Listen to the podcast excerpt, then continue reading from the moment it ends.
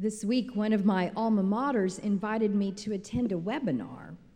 The title of the webinar was Gaining Power and Influence in the Workplace. I didn't sign up. Although the speakers did look interesting, I don't actually know who signs up for these webinars, but it is exactly the kind of webinar that would have appealed to the two main characters in today's gospel lesson according to Mark. James and John are brothers, the Zebedee brothers, and they have already established themselves as two of the three closest disciples to Jesus, along with Peter. They are part of Jesus' inner circle. And so they go to their boss, Jesus, and ask if they can go to the webinar on gaining power and influence. They begin, as any wise employee would, by asking if it's okay to ask Jesus, we, we have something we want you to do for us. Sure, he says, what do you have in mind? Well, if you could let one of us sit on your right hand and the other one sit on your left hand, you see, they both want corner offices. They both want to be chosen for a cabinet position before their candidate even takes office and the, before the press begins to speculate who it is that will have the most rank and influence in the realm of God. They want to sit in glory with Jesus. Now, I imagine at this moment Jesus trying to suppress laughter at their ridiculous question. Or maybe his mouth falls open because he is dumbfounded at their request. Jesus says to them, Well, do you think you're up for the job? I mean, can you be baptized as I was when I began this job, immersing your whole life in what God wants? Can you travel with me all the way to the Last Supper and drink the cup that I drink just before I go to the cross? Well, of course we can, say James and John. And about that time, the other 10 disciples get wind of the fact that James and John are trying to cut a backroom deal with Jesus. And they are smoking hot mad. Because why is it that James and John are trying to get this power and privilege and influence with Jesus while the rest of them are about to be passed over for the promotion? In the Gospel of Mark, you see, Jesus' closest associates, his dearest friends, never quite get it. They never quite grasp what it is that Jesus is talking about. They seem so dense all the way through. For instance, in this passage, chapter 10, already in the previous few chapters, Jesus has told them on three occasions that he is about to go up to Jerusalem where he will be betrayed and condemned and mocked and killed and then rise again. But the only part of that they seem to hear is the part about rising again. And so now they request to rise to the top with Jesus, but they remain deaf and blind to the real ways of Jesus. Jesus lives a life that can best be seen in the ways that he kneels at the feet of a friend and washes the friend's feet. But meanwhile, his closest associates are trying to sign up for that webinar on power and influence. When my son Connor graduated from college, he took a part time job at Starbucks.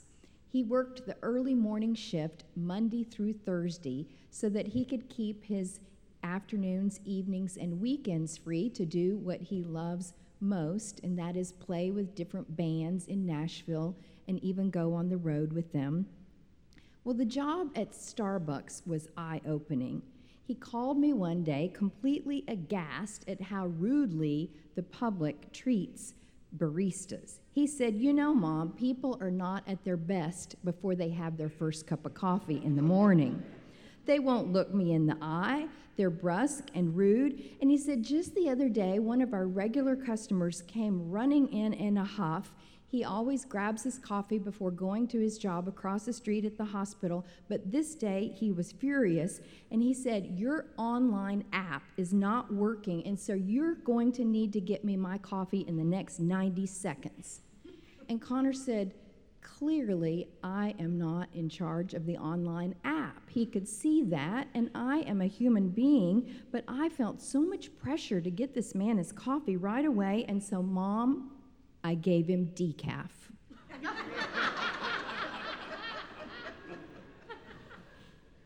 you and I live in a world where busboys and baristas and housekeepers and nurses' aides are poorly valued.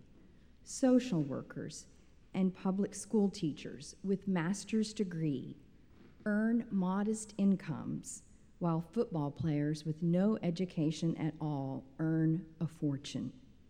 Servanthood has the same lowly place in our culture as it did in the society surrounding Jesus.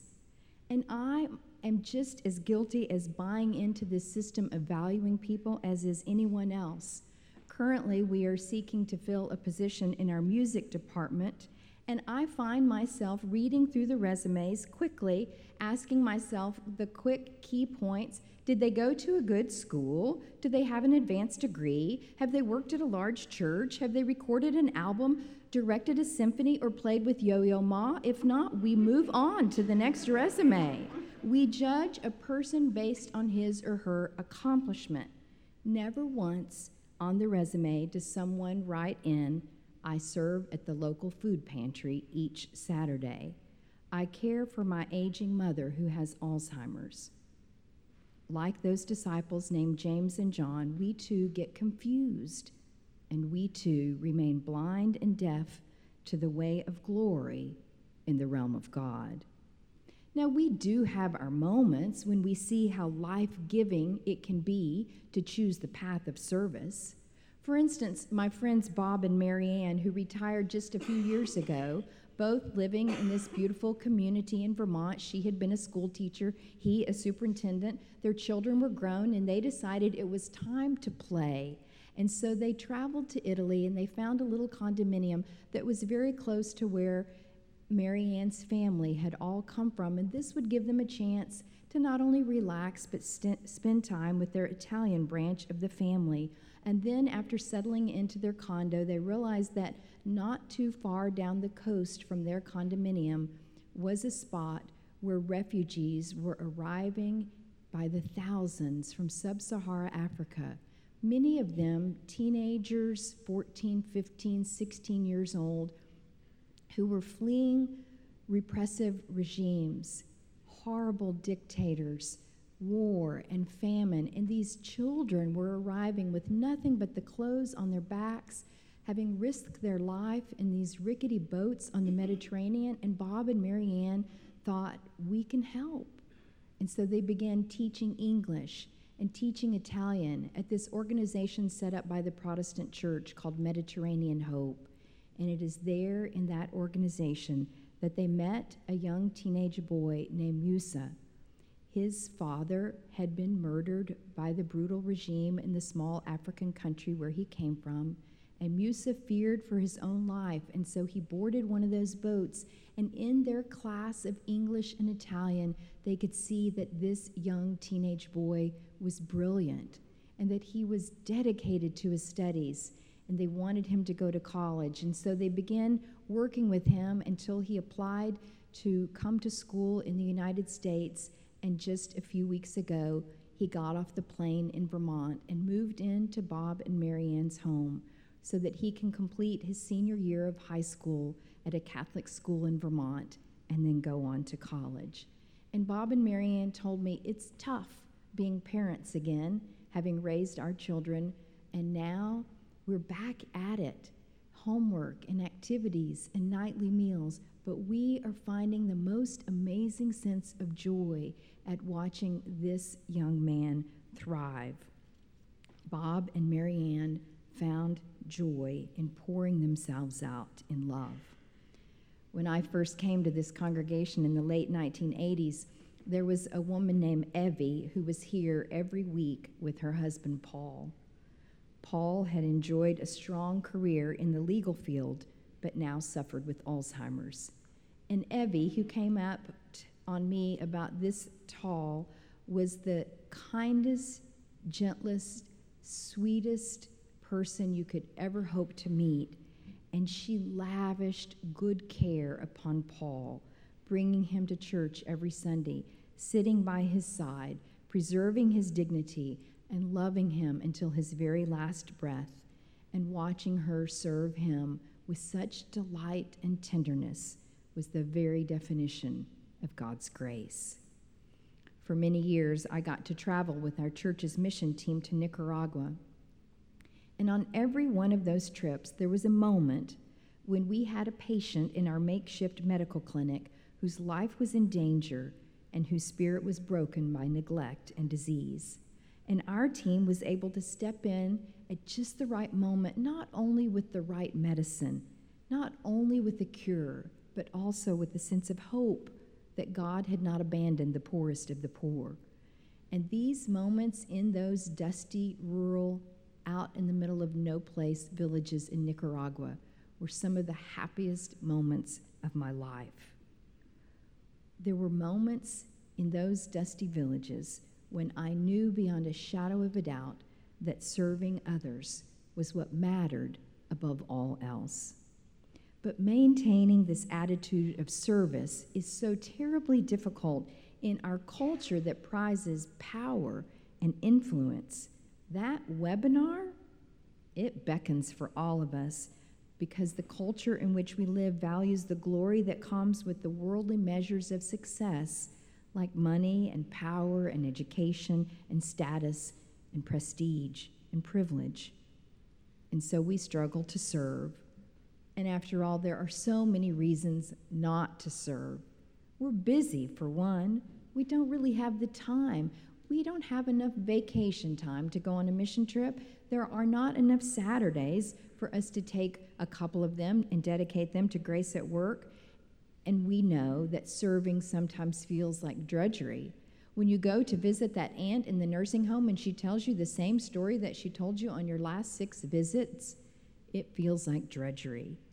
And when the grandkids come for an overnight sleepover and you can't keep your eyes open for the next two days because you didn't get a week of sleep, it is not motivating. Sometimes service does not feel very rewarding. Like those times when you go to a homeless shelter and serve a hot meal to some homeless families and not one person says thank you, and you wonder if it's worth it. In today's dialogue with James and John, Jesus breaks through all of our resistance to service.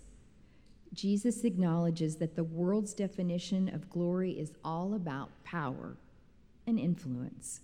But Jesus says that his life is not about glory, and he cannot offer us glory. Only God can do that.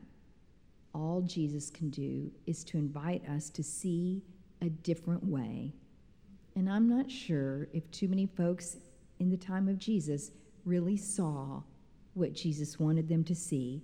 A few maybe did, but not even his closest friends, according to Mark, really saw. They wanted him to rise, to be the king, to be a strong leader, to topple the forces in Rome, to challenge the po- political machine. But instead, he walked to Jerusalem to the cross, loving and serving everyone he could along the way. He tried to teach them, and then he tried to show them with his life that the way to greatness is to serve. For Jesus, service was not something that you checked a box of, that you had to do, that you could do on a Saturday. It was not an obligation. He reframed the equation so that it was a desire, a deep longing, a want to. Jesus had the inner freedom to kneel down low and wash the feet of a stranger and feed a hungry person and lift up a child and touch the untouchable leper.